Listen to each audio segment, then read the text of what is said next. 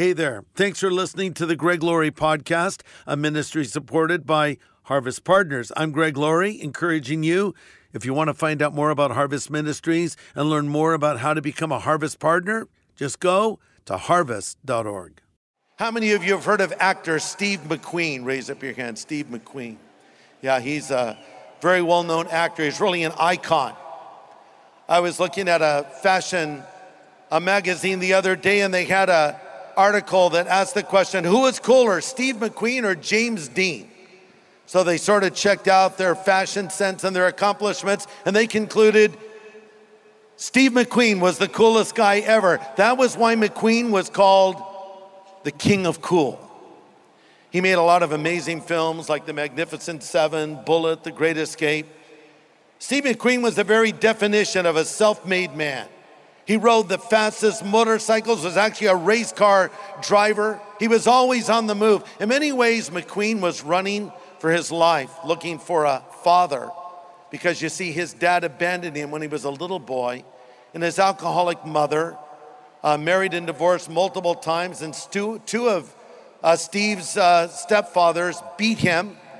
And he was out on the streets at the age of nine. Can you imagine? All on his own at the age of nine. He ended up in uh, being arrested. He actually joined the circus for a time. He was searching for some kind of meaning and purpose in his life. Well, he took some acting classes and was pretty good at it.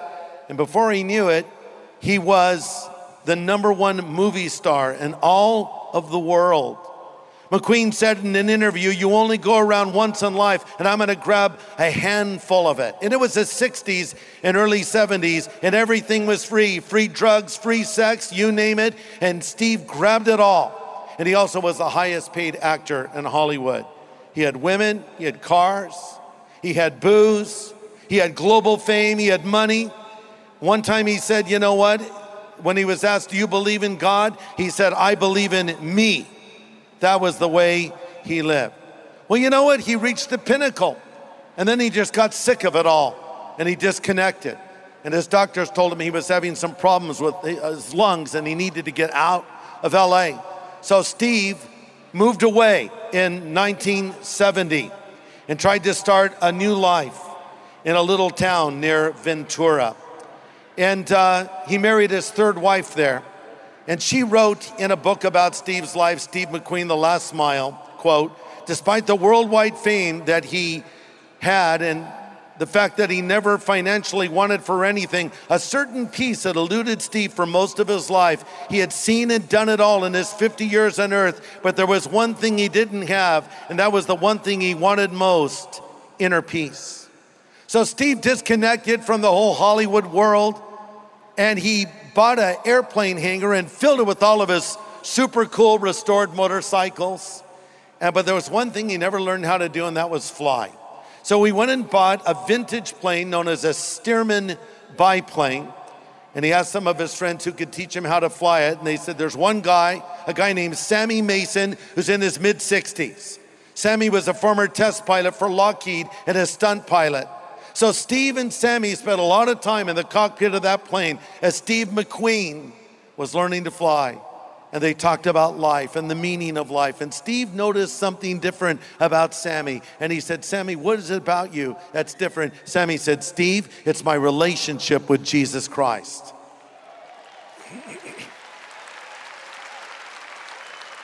So McQueen was intrigued. Sammy said, Steve, why don't you come and join me at church? And much to his surprise, Steve McQueen showed up at church. And the pastor, whose name is Leonard DeWitt, knew that the famous movie star was in his church, but he told people just leave him alone, let him just come. And they did. And one day, Pastor DeWitt, and I know this because I, I found Pastor DeWitt. I was reading this story and I thought, I wonder if this guy's still alive. So we tracked him down. I got him on the phone and he already knew me because we did a crusade up in Ventura near where his church is. And he said, Yo, we helped you in the crusade. Oh, well, we had a nice talk. And I said, Tell me about what happened with Steve McQueen. He says, Greg, I was standing around after a Sunday morning. Someone taps on my shoulder. I turn around. There's Steve McQueen. He says, Pastor, I want to talk to you. I want to ask you some questions.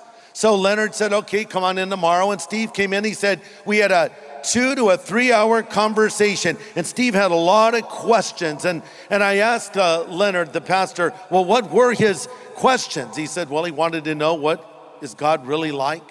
Does God really forgive sin? No wonder Steve had tried it all drugs, booze, had the coolest machines ever. So Pastor DeWitt answered Steve's questions. And then Steve said, Good, I'm, I'm, I'm good now. You answered all my questions. And then the pastor said, Well, I have a question for you, Steve. And Steve smiled and said, You want to know if I'm born again, right? And the pastor said, Yes. He, Steve McQueen said, Yes, Pastor, I'm born again. I went forward at one of your invitations a couple of weeks ago and made my commitment to Jesus Christ. A lot of people don't know this story.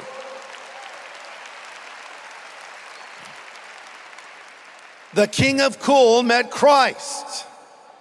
And everyone who knew Steve said his transformation was immediate and dramatic. He spent hours poring over his Bible and praying, and he was bringing all the members of his family to church and bringing friends to church and trying to right wrongs for all the things he had done in his life.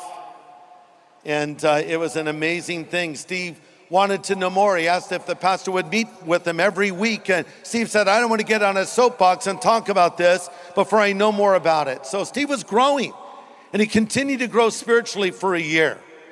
But uh, he wasn't feeling well when he was working on one of his last films, The Hunter.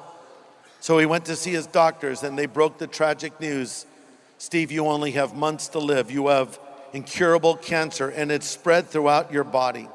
So Steve told the pastor, and Steve said, You know what, Pastor, now that I'm a Christian, I really want to live. And if I don't make it, I know where I'm going. Then McQueen said, The only regret I have is I was not able to tell people what Christ did for me. So I just wanted to right that wrong and tell you what Christ did for Steve McQueen tonight. He saved him and forgave him of all of his sins.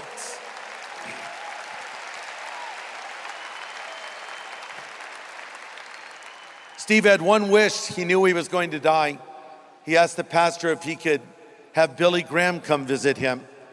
Well, Pastor DeWitt knew some people that worked with Billy, and, and the great evangelist came to visit Steve McQueen. And Steve was on oxygen at this point. And Billy said there was a sparkle in Steve's blue eyes, and, and he was so responsive, telling me of how Christ had changed his life. And then Steve was going to go in for surgery for a very large tumor and he had misplaced his Bible. And Billy said, Here, take my Bible. And so he gave his Bible to Steve and signed it. And Steve went in for surgery and uh, they removed the tumor. But then when he was in recovery, he died of a heart attack. They found Steve McQueen lying there with Billy Graham's Bible open, Steve's hand on it, next to John 3:16. He went right into the presence of God.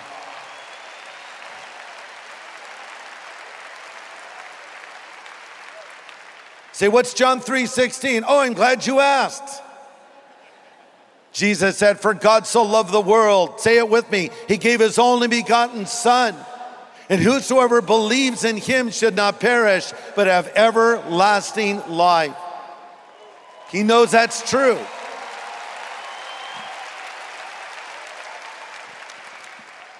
Everybody needs Jesus the highest of the high, the lowest of the low. Every man, every woman, every boy, every girl, everybody needs Jesus. Have you realized that yet?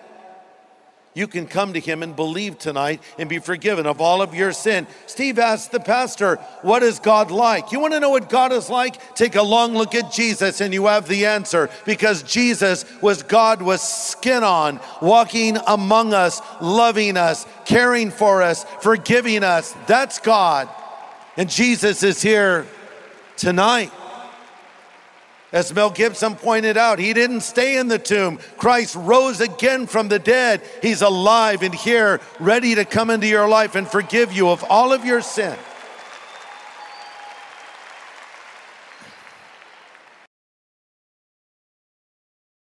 Hey, everybody, this is Greg Laurie, and you've just been listening to a classic message from Harvest Ministries. This podcast is supported by Harvest Partners. To learn more and to find out how you can become a Harvest Partner, just go to harvest.org.